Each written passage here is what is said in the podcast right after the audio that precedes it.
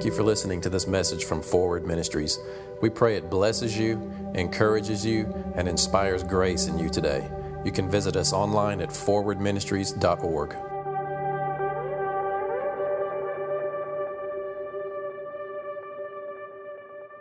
We are in number two in this series that I'm doing on, I don't really have the exact name of it, maybe Is God in Control or What Does Sovereignty Really Mean? You know, just the little light topic that none of us ever argue over with our friends and family, and, uh, you know. So I don't have, uh, it might be a little loud, Mike. I don't have the agenda to get all of you to believe how I see these things. I am more interested in maybe tweaking how you see God in addressing these issues that we're going to talk about. See, because what's at stake is the character of God. Amen. What's at stake is how the world sees God. And too often, we have what's called circumstantial theology.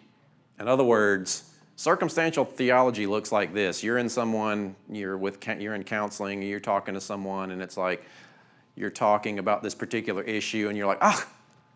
As the counselor, you're thinking, "Ah, this is easy. I got this worked out here. Look, right here, this scripture says this. This is your answer. This is the solution. This is directly responding, revealing to you exactly what God says about your issue. Well, yeah, but I believe I'm like, well, okay, we've just entered into the land of I have no clue how to help you. you come to me for answer, I'm going to Scripture.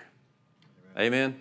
It is the only source of life that we have. Amen. It addresses everything you're going to face. But because my mama said, or grandmama taught me this, or I went through this and I learned this, therefore God is like this circumstantial theology rather than just looking at the word, right? But even in that, we read the word differently than others do. So it's one of the reasons why we just constantly stay on the topic of the gospel, addressing issues of righteousness, addressing issues of identity, so that you know who you are in Christ and you know and you are totally anchored in what He did for you which doesn't mean that it's a license to sin. It doesn't mean that sin doesn't still kill. It doesn't mean that you can just do whatever you want to and not reap the destruction of your wake of bad decisions because, hey, God loves me. Yeah, God's not going to stop loving you, but you reap what you sow. But that doesn't mean that God is punishing you because He already did that to Jesus on your, in your behalf.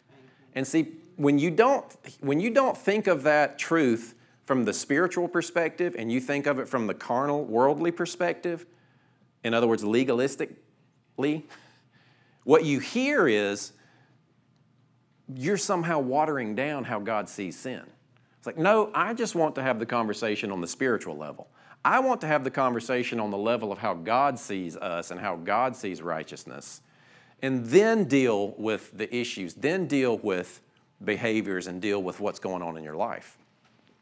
Even in how you interpret circumstances.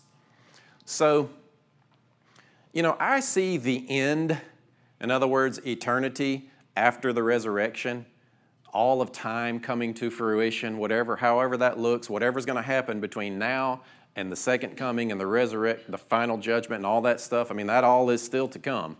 Whatever happens between now and then, we have a choice in the matter, but ultimately, after that resurrection, it's like there is a masterpiece of eternity that is painted.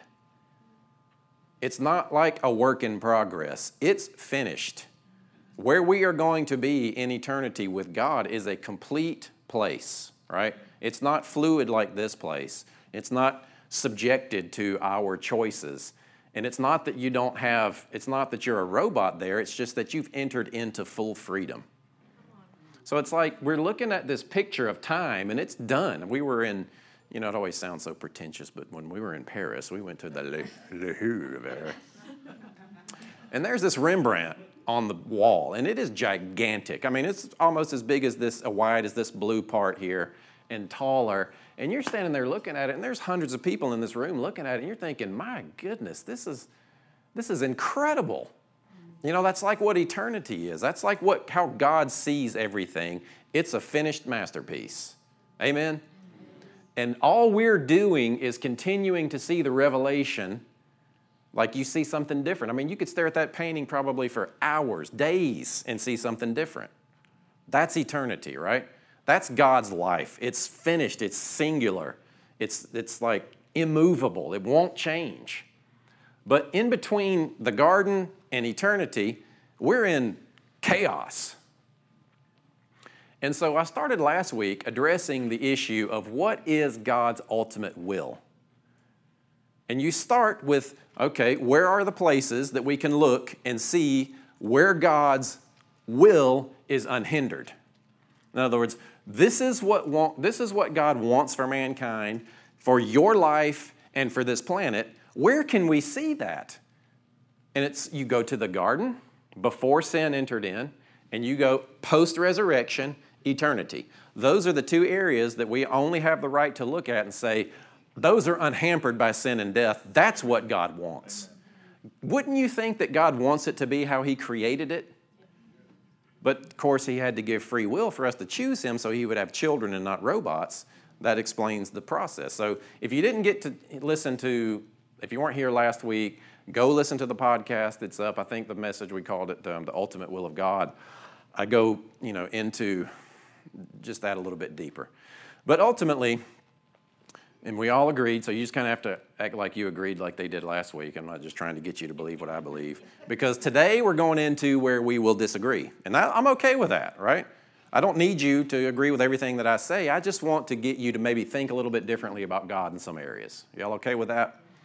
These are areas of application where we are going to root our theology and our understanding in the scripture, but application gets different. It, you know, people just, it's interesting. So don't argue, just discuss. Ultimately, again, working from this premise, what God wants is heaven on earth because that's the way He created it and that's the way He's going to set it back. And in the middle, Jesus prayed, God, I, your will be done on earth as it is in heaven. So God wants for that, that for us even now. Why else would He inspire Jesus to pray that? And now I already hear all the questions. Yes, but persecution and suffering and affliction and sickness and yes, this. And so here we go. Y'all ready? Today we're going to talk about suffering and persecution. So I'm going to read more than I normally do because I just, I, as I was studying, I, I just kind of wrote some of these things out. So the broad view of God's will for mankind is heaven on earth. Can we say that? Because that's what He wants, because that's how He created it, that's where it's going to be. Where we differ is the methods and the reasons of why this life is not currently heaven on earth. So we'll just talk about some of those kinds of things. So we're talking about the character of God and the context of His relationship with us as believers under the new covenant. Now, we're not throwing out the old, we're just putting it in its proper place that Jesus said he fulfilled the law. We're under a better covenant with better promises. Now we are in Christ, not under blood. Amen? So there's a notion that we are made holy through suffering. You ever heard that? The problem is that's not actually taught in the Word of God. It's implied in areas where suffering is addressed, and then the effects of something spiritual like patience kicks in, and then holiness is manifest. So next week I'm going to go into temptation. I know I just said a big sentence there, but uh, next week I'm going to go into temptations and trials and all that. So this week is going to overlap with next week. There might be some passages that you think should be added to this topic. I'll probably cover them next week. In fact, if you're really interested in this, uh, you know, like I texted Will just to get a broader perspective of what people might be thinking. If, there, if I don't address something today and you have a question or you'd like a particular passage addressed, the Wednesday nights actually start this coming Wednesday. you know, it'll be very discussion based, and you know, we'll it'll be fun, I think, to just kind of drill down on some of these, and we'll use the word as our as our basis of discussion. But again, if there's something you want to hear addressed, or you have a question, or a particular scripture that confuses you, send me an email, clint at forwardchurch.net, and I will you know, consider that as I study this week. So it's not actually taught that your suffering makes you holy. Holiness, it comes one way. And you have to look at the Old Testament to really understand some of the aspects of the New. In other words, what sacrifice does. Holiness under the Old always came, which holiness really just means set apart. In other words, it's, it's in the position it needs to be, it's set apart, able to be used by God. What makes something holy is that it is sanctified properly. Tables, garments, candlesticks, all of those things were holy under the Old Testament, under the Old Covenant. The, the clothing that they wore was holy because it had been sanctified properly. In other words, the right oils, the right spices, the right types of ceremony had been performed over those things. And people were also to sanctify themselves. And the way that God would do that is give them the ceremony, whether it be ashes or oil or fast or whatever. That would put you in a place not where you were holy in your efforts, but set apart in your heart toward Him. All of that stuff that God would have them do externally under the old was for the purpose of getting their heart to be focused on Him, which is where He would then meet with them and discuss with them. So they're even under the old, and it very specifically says that by the works of the law, no flesh shall be justified. Very, very clearly, the law was never given for righteousness. It was given to keep them alive. It was given to keep them set apart. It was given as a schoolmaster to keep them protected until the Messiah came. It was given to, yes, to lead them into blessing. This is how you live, this is how you treat people. And for the purposes of the heart, in other words, the, the, the sacrificial elements of the law, there were sacrifices put in place that you could execute or have the priest execute for you, and that blood temporarily would cover your sin so you could be you know, stay alive, pretty much. All of that stuff still in place. That's how holiness still works. That's how sanctification still works. Sanctification is a process that happens inside of you by the blood of Christ that leaves you set apart to be indwelt by the Spirit of God. Everything that God has for you is by grace through faith. Amen. Now, He absolutely is active in our lives, He absolutely is dealing with us externally as well. But what He will give you and what He needs you, he, what He needs within you is given by Spirit. Now, I know I've said a lot there, and we'll, we'll dig down into some scripture here. So, there was this guy a couple thousand years ago. He was a wealthy prince, came from a rich family. His name was, let's see, Siddhartha Gautama. He was an Indian, Eastern Indian and he, he from a wealthy family. Uh, and there was, even in India now, there's this kind of class segmentation going. You know, there's indication that that was still happening back then, that there was injustice in the classes back then. Well, this guy was dissatisfied with life and his lifestyle. And so he sought, he set out to find truth. And he started walking and he noticed injustice in the streets and he noticed all this stuff that was going on in, in his area. And so he thought, you know what, I'm going to go to the woods. I'm just going to, I'm just done with this stuff. I'm going into the woods. I'm going to figure this stuff out on my own. You ever felt like that? It's like, forget y'all, I'm going in isolation. And that's what he did. And he started learning meditation and he started working on issues of understanding how the earth worked and the planets worked, and not really planets, but just how life worked. And he came up with a few principles. One, life is suffering. And another one is everything is empty. And he came out of the woods after like a six year process and went into the streets and started teaching these things. And they gave him the title, the enlightened one, that we know of as Buddha. Buddhists believe that there really is nothing, and your goal is to get to a place of nothingness where this world doesn't have anything within you.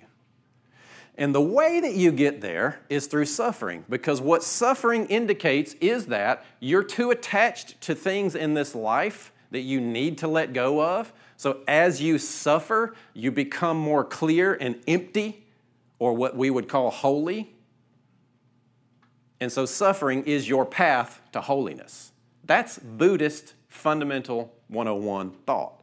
And it has crept, what, crept its way into Christianity. Asceticism is the more modern definition of you going through something in your flesh to gain something from God. When understanding, see, here's the deal, and I, I, know this is challenging for some people, but in this grace awakening, in this awakening unto righteousness that we should be experiencing as new creatures in Christ, you have to begin to detach God's spirit and God's manifestation of everything that He has for you from spirit into this dimension from your flesh. No flesh inherits the kingdom.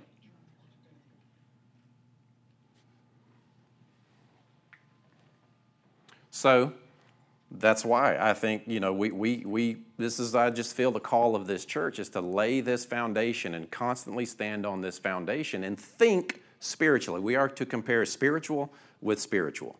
It's when we come out of that spirit understanding is where we have these divisions and it's like, okay, well, what about this and what about this? I, that's all right. So I'm just going to read, we're going to read a bunch of scripture now. You all okay with that? We're, we've only got one service today. That means I'm only preaching once. I got to get it all in. Romans 3:19. I didn't even give them the scriptures back there. So Matt, you'll have to keep up with me. Romans 3:19. We're going to read quite a bit of this, so if you want to, you can, you know, open your iPhone and your Bible app to, or you know, you Galaxy people too. Sorry, or you can look up here. You ready? You with me? Romans 3:19. Pull pull that background out. There you go. All right. Now, we know that whatever the law says, it speaks. Now, the law is perfect. Okay, the law is holy and righteous in and of itself, but it cannot produce righteousness. You got, you got to think of like what, like what Vicky said. You know, I appreciate that because we've been taught that righteousness is something that you get after you've kept the law, even though the word says contra- contrary to that. We've been taught that righteousness is somehow related to how you live. Righteousness means one thing, and that means as it should be, or it means a right standing. You are as you should be before the Father. You are in right standing before the Father by one thing only the finished work of Jesus. Amen.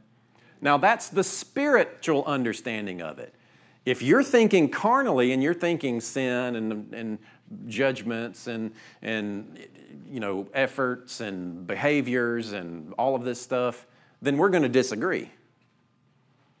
Let's bring it up to comparing spirit with spirit first, and then we'll deal with the carnal aspects. Does that make sense? Carnal just meaning physical. So, Romans 3.19. Now we know, and I, I, think I'm in the ESV, so this might not exactly match. Now we know that whatever the law says, it speaks to those who are under the law. Are you under the law? Are you sure? Because I might be tricking you. Are you under the law? You don't sound very confident of that. It's like, oh, oh. You are not under the law. You're under grace. And I feel like I always have to qualify. Does that mean sin is okay? Okay. It speaks to those who are under the law so that every mouth may be closed and all the world may become accountable to God. Because by the works of the law, no flesh will be justified in his sight. For though the law, uh, for through the law comes the knowledge of sin. But now, and this is incredible, this is probably the biggest revelation that Paul was persecuted for. This is probably the revelation that a messenger from Satan was sent to buffet him when he asked God, Please remove this thorn from my flesh. It was people coming against him, persecuting him for preaching just this next passage, verse 21. It's incredible. But now, apart from the law, the righteousness of God has been manifested. Apart from the law means apart from you being good enough in your own strength and efforts, there is a righteousness of God through faith in Jesus Christ for all those who believe. There's no distinction. All have sinned and fallen short of the glory of God, being justified as a gift.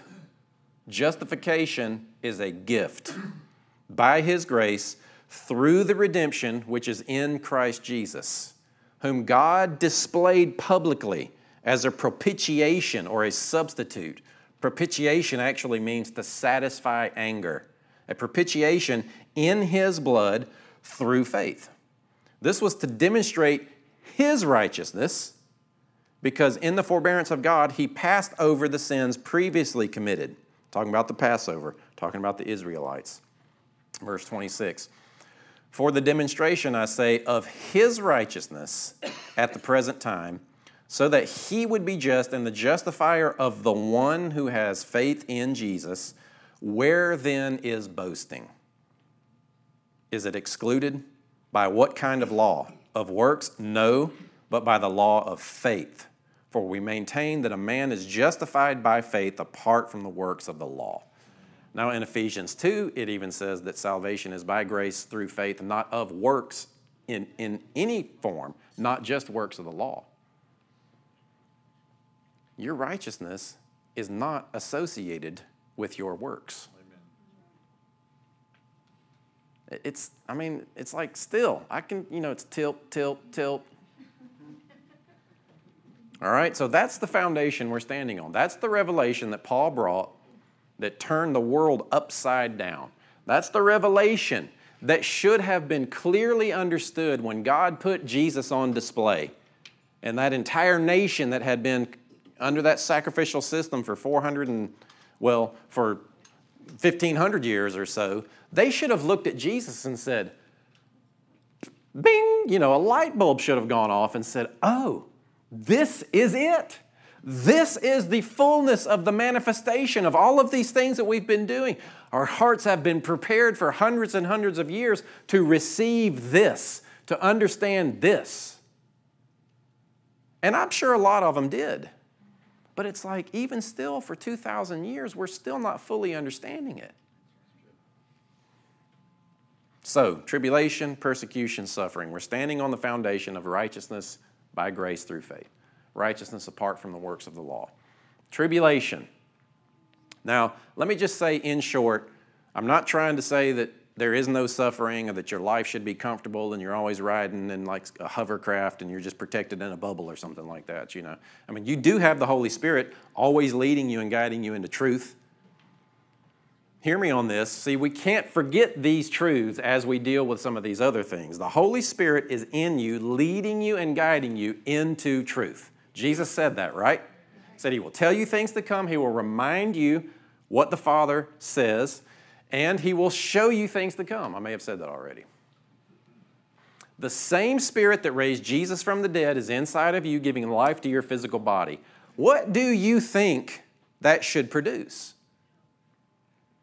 I mean, I don't, you know, I have my thoughts. What are your thoughts? If you really seriously had the life of, I had the, that same, think about this a dead body, dead for three days. The cells are gone, there's no life in it. The blood has stopped, decay has started to set in. This body laying on a rock for three days, God, Spirit, pulls him out of that grave puts him back in that body and makes that body not just back to life, but eternal. That same spirit is in you, giving life to your mortal, which is physical, body. That's just scripture. Where do you go with that? What does that mean to you? I know what I think it means to me. It means that God is trying to bring health to me. Okay, so we're not saying, I mean, we can't forget that stuff when we deal with these other things. All right, tribulation, the word tribulation, because because as believers, we may still experience suffering, persecution, tribulation.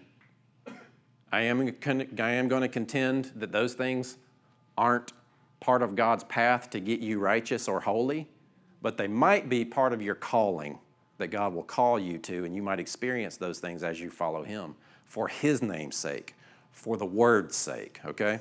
Not for holiness' sake, not for righteousness' sake, but for the sake of the gospel. Shoot, I'm done. Let's amen. Let's go home. Tribulation ultimately just means pressure or to afflict. A word study on tribulation uh, reveals that tribulation comes from the world or from God toward his enemies. Okay? Believers will never experience tribulation from God. But we might experience it from his enemies pressure, affliction. All right? So, persecution. I'm going to go topical on these now. So now we're entering kind of school mode here. Galatians 3:12, if you would, uh, Matt, put that up there. Galatians 3:12, talking about persecution. You know, because some people think that when you teach that God actually meant meant it when He inspired the Scripture that says, "Above all, I wish that you prosper and be in health, even as your soul prospers." Physical, spirit, soul, and body prospering. And, uh, you know, I make a joke of it. That doesn't mean so you can drive your million dollar Bugatti up a golden driveway into your 15,000 square foot mansion. I'm, I'm not talking about that stuff. I'm talking about righteousness, peace, and joy, you experiencing the fullness of what God does in a human. Physical healing, I think, is part of that. I'm going to deal with some of that stuff, just so you know, later on. We're going to deal with Romans 9, where it talks about Pharaoh, God hardening Pharaoh's heart and stuff like that. And you know, again, I'm not trying to get you to believe everything I believe. I'm, it's just, I want to maybe change how you see God in some areas and the questions that you ask about life when it goes the way you don't think it should go. Because ultimately, I want you to trust God, because God is trustworthy Amen. and He has good plans for you, not to harm you. Amen. Persecution, Galatians 3:12. Those who want to impress people by means of the flesh are not trying to compel you to be circumcised. The only reason they do this is to avoid being persecuted for the cross of Christ. Persecution comes, absolutely, but for the sake of the gospel. Just a little context here. 2 Tim, uh, 2 Timothy 3, this is going to be verse 10. But you have fully known my doctrine, manner of life, purpose, faith, long suffering, love, and patience, persecutions, afflictions, which came unto me at Antioch and Iconium and Lystra, what persecutions I endured, but out of them all the Lord delivered me. Amen. Wow. Yeah, God called me to a place that I would be persecuted for the sake of the gospel, but out of them all the Lord delivered me. Wow.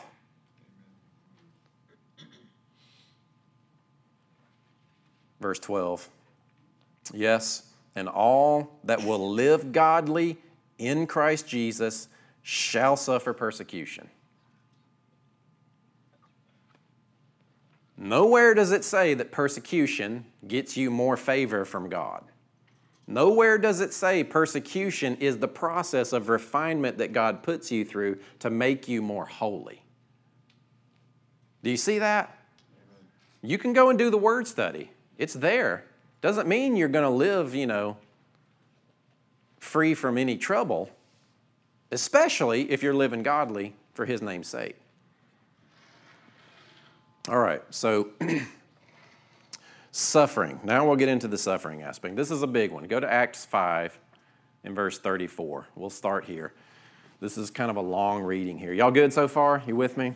This is where we're kind of going to get into some areas because you know, I think it's important that we just tweak some of these areas of how we see God, but we use the word to do so. Acts 5 34. So, this is the perspective of the, the lawyers and the, the uh, religious leaders in the Jewish temple system were having a discussion. What should we do with these Christians? What should happen? Should we go kill them all, or what, you know, what should we do? But a Pharisee in the council named Gamaliel, a teacher of the law held in honor by the people, I think he, this guy was like one of the three main. Where'd Vicky go? Some, anybody know? I think Gamaliel was one of the three main teachers in the nation of Israel at the time. Very, very highly respected. This isn't just some guy that stood up and, you know, with some idea. One of the three, right? So a teacher of the law, held in honor by the people, stood up and gave orders to put the men outside for a while. And he said to them, Men of Israel, take care what you are about to do with these men, for before these days Theudas rose up, claiming to be somebody, and a number of men, about 400, joined him. He was killed, and all who followed him were dispersed and came to nothing. After him, Judas the Galilean, rose up in the days of the census and drew away some of the people after him. He too perished, and all followed him who were scattered. Uh, all that, yeah, verse 38. So in the present case, I tell you, keep away from these men and let them alone, for if this plan or this undertaking is from man, it'll fail. But if it's from God, you will not be able to overthrow them. I mean, you know, it's basic wisdom, but this guy's pretty smart. You might even find you might even be found opposing God. So they took his advice, and when they had called in the apostles, they beat them and charged them not to speak in the name of Jesus. I mean, here's this guy's like, look, this might be of God, but let's just beat them just in case. I mean, he didn't specifically say to beat them, but that's what they did. And don't be talking about Jesus anymore.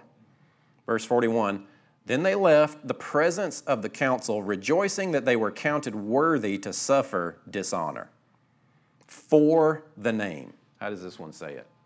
For his name. The suffering came because they were standing up for his name. Again, what I'm trying to do is set the context of what the Bible says about suffering, right?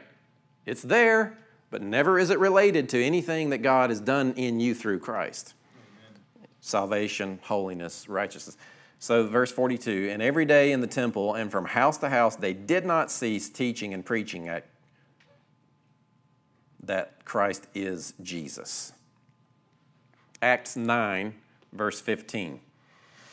This is after Paul's experience with the Lord on the road to Damascus. Paul is killing Christians.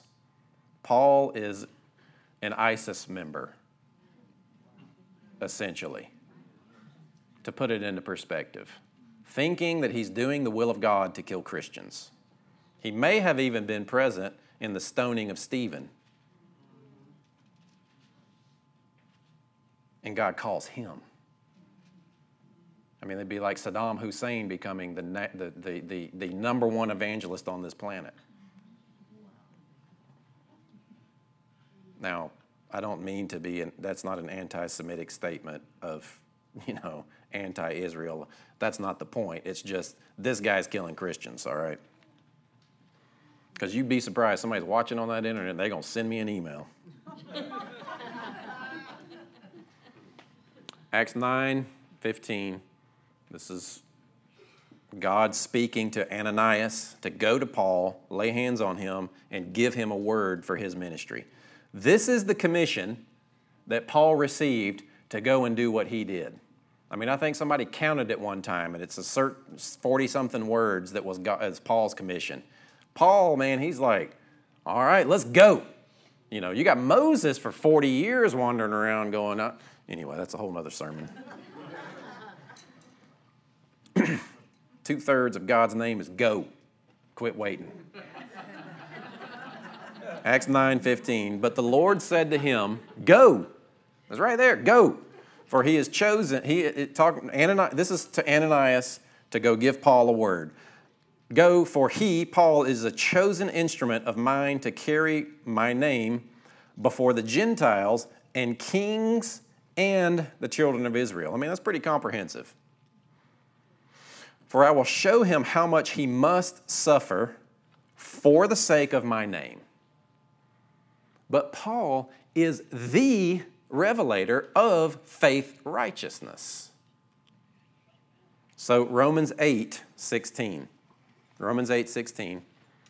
The Spirit Himself bears witness. See, I'm just showing you what the Bible says about suffering and what's related to it because we read so much into it. Next week, I'm going to go into uh, Abraham being tested and the scripture that says God won't allow more to come upon you than that which you are able. We're going to tie that over to James, and you know we'll deal with those things. This week, we just want to put suffering in context. Essentially, God's not needing you to suffer to bless you. Amen. God is not needing you to endure pain to give you something that was gained and earned by the finished work of Jesus. Now, you might, unfortunately, in the way that you think in your hardness of your own heart, only open yourself up to receive some kind of blessing from God. It might take you to go through difficulty. You hear it all the time. People are like, well, you know what? When I had cancer, then I did this, and now my life is so much better, so therefore God gave me that cancer to draw me closer to Him. That's circumstantial theology. You cannot attribute those types of dealings with you to God. It's not in the Word that way. It unfortunately takes us laying flat on our back sometimes to turn to Him. The hardness of our hearts and the dependence on our own flesh and intellect keeps us from experiencing what He wants for us. But He doesn't need to put you through pain to get rid of it.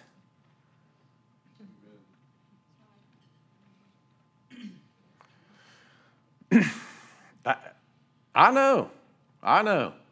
Some of us have been holding these beliefs for years and years and years and years and years. And I don't pretend to change everything that you think about that stuff in one day, but I do want you to consider and maybe change how you see God in some areas. Romans 8 16, the Spirit Himself bears witness with our spirit that we are children of God, and if children, then heirs, heirs of God, and fellow heirs with Christ provided we suffer with him in order that we may also be glorified with him. For I consider that the sufferings of this present time are not worth comparing with the glory that is to be revealed in us. All right. People have attributed salvation to suffering with him. People have attributed to being glorified with him to salvation. All right? This is there's one phrase this one word, this idea, is one time in the New Covenant, in the New Testament, and it's in this right here. In other words, to be glorified with Him, which let's see how this says it. Yeah, this is, this is a bad translation here. This is when you go to the original language. It, do you have a Young's literal translation? In fact, I've got the Young's literal translation. You know, people say, well, I'm King James only, as if that's the original language. Uh, you want to be only something, go Greek. Go find some of those original manuscripts, you know, and even some of those vary a little bit. So let's be spirit only. Amen. But to deal with this issue of to be glorified together, glorified with Him,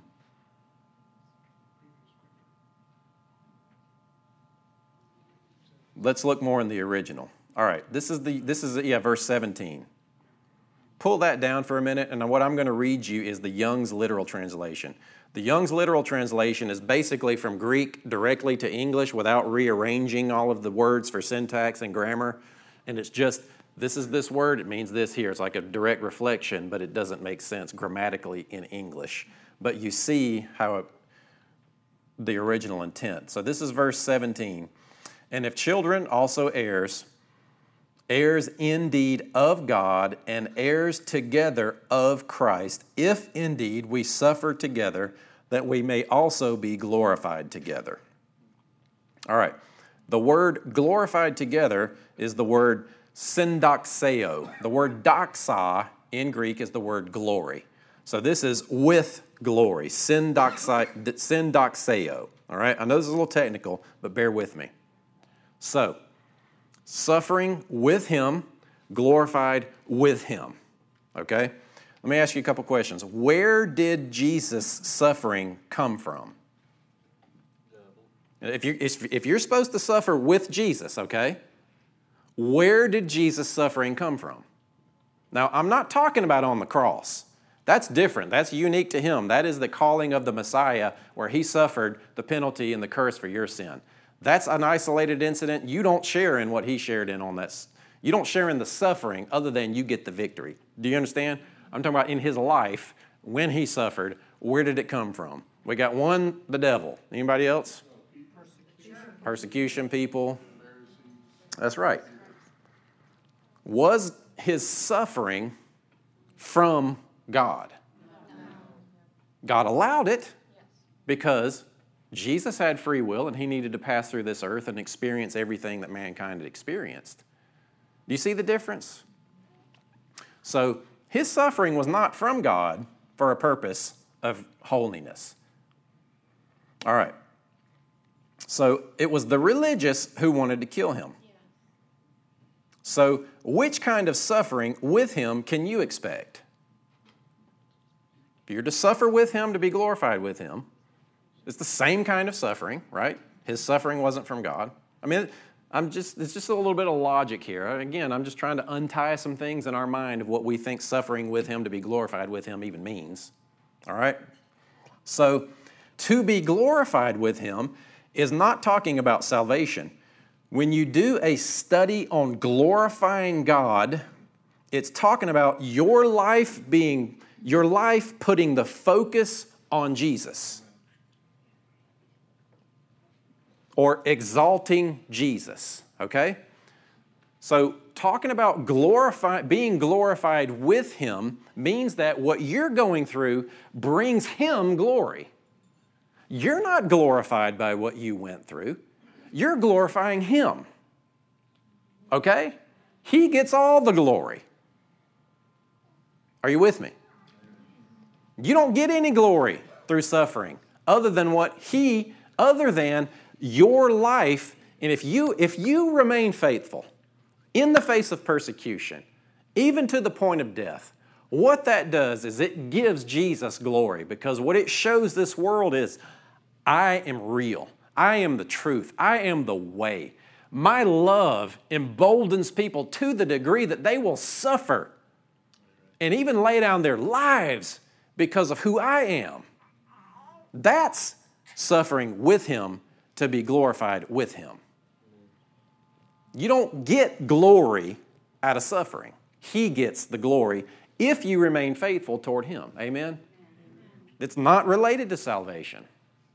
I challenge you go do a word study on glorifying God, and it's always your life pointing to Him, not you earning something through enduring a temptation. Or, again, I'm going to address that in James next week. So let's keep moving. Philippians 1, verse 27. Y'all all right? I told you you're, have to, you're in school today. You got to bear with me. I'm only preaching once. Hey, Courtney, would you grab me a water, please, out of there? Philippians 1 27. And we only have a couple more, then we'll be done. Only let your manner of life be as it becomes the gospel of Christ, that whether I come and see you or else be absent, I may hear of your affairs, that you stand fast in one spirit, with one mind, striving together for the faith of the gospel, and in nothing terrified by your adversaries, which is to them an evident token of destruction, but to but thank you, but to you of salvation and that of God. For unto you it is given in the behalf of Christ not only to believe on him, but also suffer for his sake, having the same conflict which you saw in me and now hear to be in him, or in me. So, again, suffering for his sake. This is a big one that we hear that's like God preordained that I would suffer. Well, if God had his unhindered way, what would this place in your life look like? It's heaven on earth. I mean, you know, what we're trying to get to is that God doesn't need you to suffer. He knows how to give you a perfect life. Amen? Amen. All right. 2 Timothy 2:11. It is a faithful saying, for if we be dead with him, we shall also live with him. If we suffer, we shall also reign with him. If we deny him, he will also deny us. If we believe not, yet he abides faithful, he cannot deny himself. Go back to verse 12, to 2 Timothy 2:12. What's interesting in this is this is a different word for suffering that's used in any other place. What this word means is to persevere or to remain faithful even in the face of trials. Amen.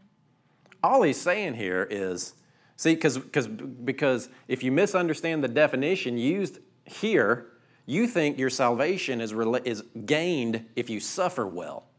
But it's a total different it's a different word here. The word here means remain faithful. It's your faithfulness, it's your belief, it's your continued faith in Jesus that causes you to live with Him. Amen? Amen? I mean, that's kind of a simple one, but so the issue is what He wants for you is heaven on earth. That's the way He created it. Jesus prayed it. That's the way He's going to put it back. Where we debate and where we splinter as the body of Christ are the methods that He uses currently to get us to experience heaven on earth. So, if we're looking at salvation in light of Him giving us a gift and putting suffering in its proper place, how do we get clean? Because I, I want to address that. I don't want to just leave you out of here with a shift of suffering without saying this. So, you know, it's, it's um, 1 Corinthians 15 50. These are just a few passages to put the context in place. Okay, if God doesn't need you to suffer, then how does He get holiness to you? How does He get you clean? How does He sanctify you? How does He work His purpose, spiritual gifts, and life within you? 1 Corinthians, y'all are doing good. You should give your, you know, give yourself, reach and give yourself a pat on the back. Y'all are, I know it's long, but I'm making you think.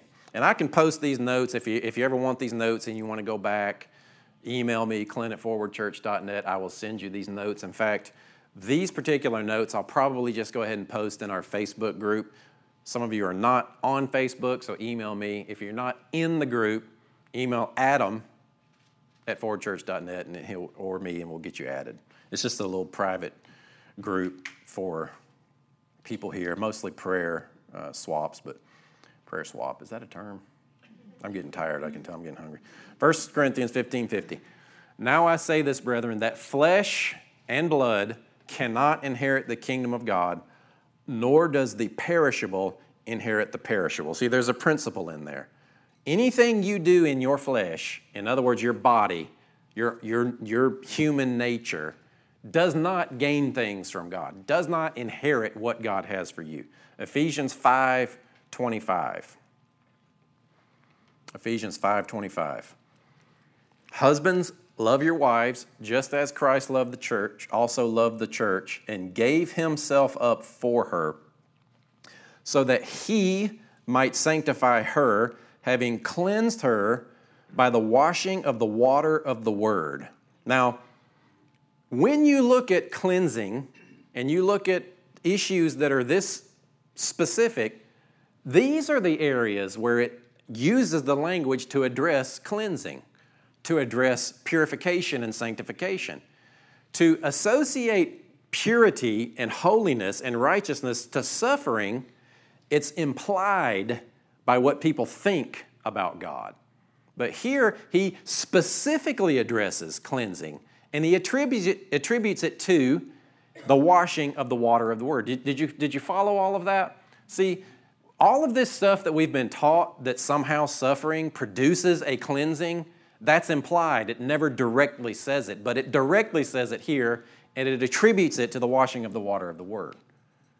Now, it's a big deal to somebody, you know, like me. I love to teach and I love to get all the words in the right place and make sure that I properly understand how God would say this.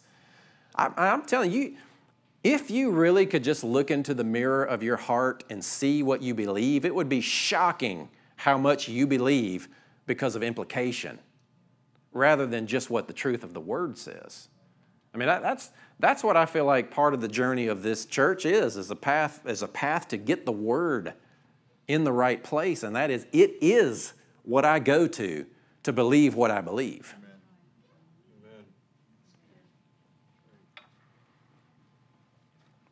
Verse 26 again, so that he might sanctify her, having cleansed her by the washing of the water of the word, that he might present to himself the church in all her glory, having no spot or wrinkle or any such thing, but that she would be holy and blameless. You don't present yourself to God as holy and blameless. He presents you to Himself. You don't go to him and say, Look, I endured suffering and temptation and trials and persecution. Look how holy I am, God. I'm presenting myself to you, recognizing what I've endured. Now, we don't typically say that, but I'm telling you, when you're going through hard times, you think God owes you a little bit.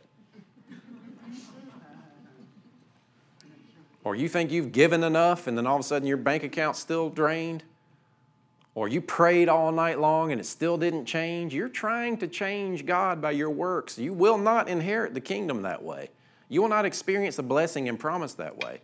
Those things you can do to get your heart at a place to be yielded to receive. That's all that giving is. There's no special mystery spiritual law that when you give money, it causes God to give money back to you. What it does is it's teaching your own heart and your own physical being to trust God. It makes absolutely no sense for you to take some of your money and give it on a consistent basis, and then you receive more than you could earn in your own efforts because of that. What that is, is you're, take, you're teaching yourself with that money, we're going to trust God. I'm not trusting in this money. This money is not my provider. I want to be at a place in my heart where I'm fully convinced that God is my provider. And to prove it to myself, I'm giving this money away. Amen. I'm not dependent on this stuff. I don't need this. God, you're my source. It's a discipline that you do for yourself in your own heart. Now, absolutely, it funds the gospel going forward and keeps the lights on. I mean, you guys appreciate air conditioning, right? We just turn that off and not pay that bill next week if you want. I know, I know. It's... So then finally, Ephesians 2 8, and this is really just kind of taking it down to as basic as it gets. Ephesians 2 8, for by grace you have been saved. Now, the word saved is the Greek word sozo. The word sozo is what? Saved, healed, delivered, whole, free from fear, free from lack. That's part of the effects of it. It deeper in the definition, it means free from messianic judgment. Interesting that it goes that deep, right? So the word salvation is the word soteria. It also includes the word prospered. Because people will argue with that. Well, saved doesn't mean prospered. That's not part of it. Well, salvation does. You, got, you believe that word too, right? Okay. So, by grace are you saved? Let's just think about this just for a minute. One last point here, all right? Saved means healing, wholeness, soundness, preservation, restoration, rescue, free from messianic judgment. In other words, whatever the end looks like, when if there is a dump of wrath in the end, whatever it looks like, you're free from that because you are saved. Amen? Uh, So you're healed by grace through faith. You're delivered by grace through faith. You're rescued by grace through faith. Grace is His divine influence in your heart that is there because you have confidence in Him. Amen. Everything that God has for you associated with salvation and being saved is by grace through faith, not by endurance through suffering not by knowledge through enough church services, not by reward from being faithful in my giving. Every aspect of salvation is by grace through faith. Do you understand that? So then live accordingly and see God accordingly. Not a result of works, so that we boast. For we are His workmanship, created in Christ Jesus for good works, which God prepared beforehand that we would walk in them. Now, the predestination thing I'll deal with. but what God has for you originates in spirit, that place of perfection. And the path is through His influence in your heart, which is grace, and your confidence toward Him, which is faith. You experience everything that He has for you. Nothing that God has for you is going to come through you suffering on this planet. That's just the effects of you going into this world and preaching the gospel. See, we need to be at a place where we can trust God, where we don't say, I'm boasting in my suffering, therefore you owe me, God. I'm boasting in all that I've done for you. Look at all that I've done for you. You owe me, God. We carry a, attacks in our heart against God, accusations against God because of our circumstances. We put God on trial because of the condition of our lives, and we've watered down our level of belief or the context of our faith to what's happened in our lives. Rather than going to the Word and say, okay, this is, this is the standard. Everything else has to come up to this standard then I'm going to come down and deal with things like lack and divorce and loss and pain and suffering. Because what I think you want for me, God, is heaven on earth. Amen. And I look forward to that day when the sky splits and he puts his foot on that mountain and the earth is restored Amen. and righteousness prevails and there is no more pain and suffering because that is what God wants for you. Amen? Amen? Praise God. Father, thank you so much for your faithfulness. Jesus, thank you for the completeness and the sufficiency of your sacrifice. Thank you for giving us your Spirit to teach us, to lead us and guide us into your truth, so that we can trust you, so that we can walk through anything that might happen to us on this planet, remaining faithful towards you, that you would be glorified. God, I trust you. Just tell him that you trust him. I trust you. I trust that you have good plans for me, and I trust that you want the best for me, and you are leading me into your life. You are seeking to express your life through me, and I yield to your spirit.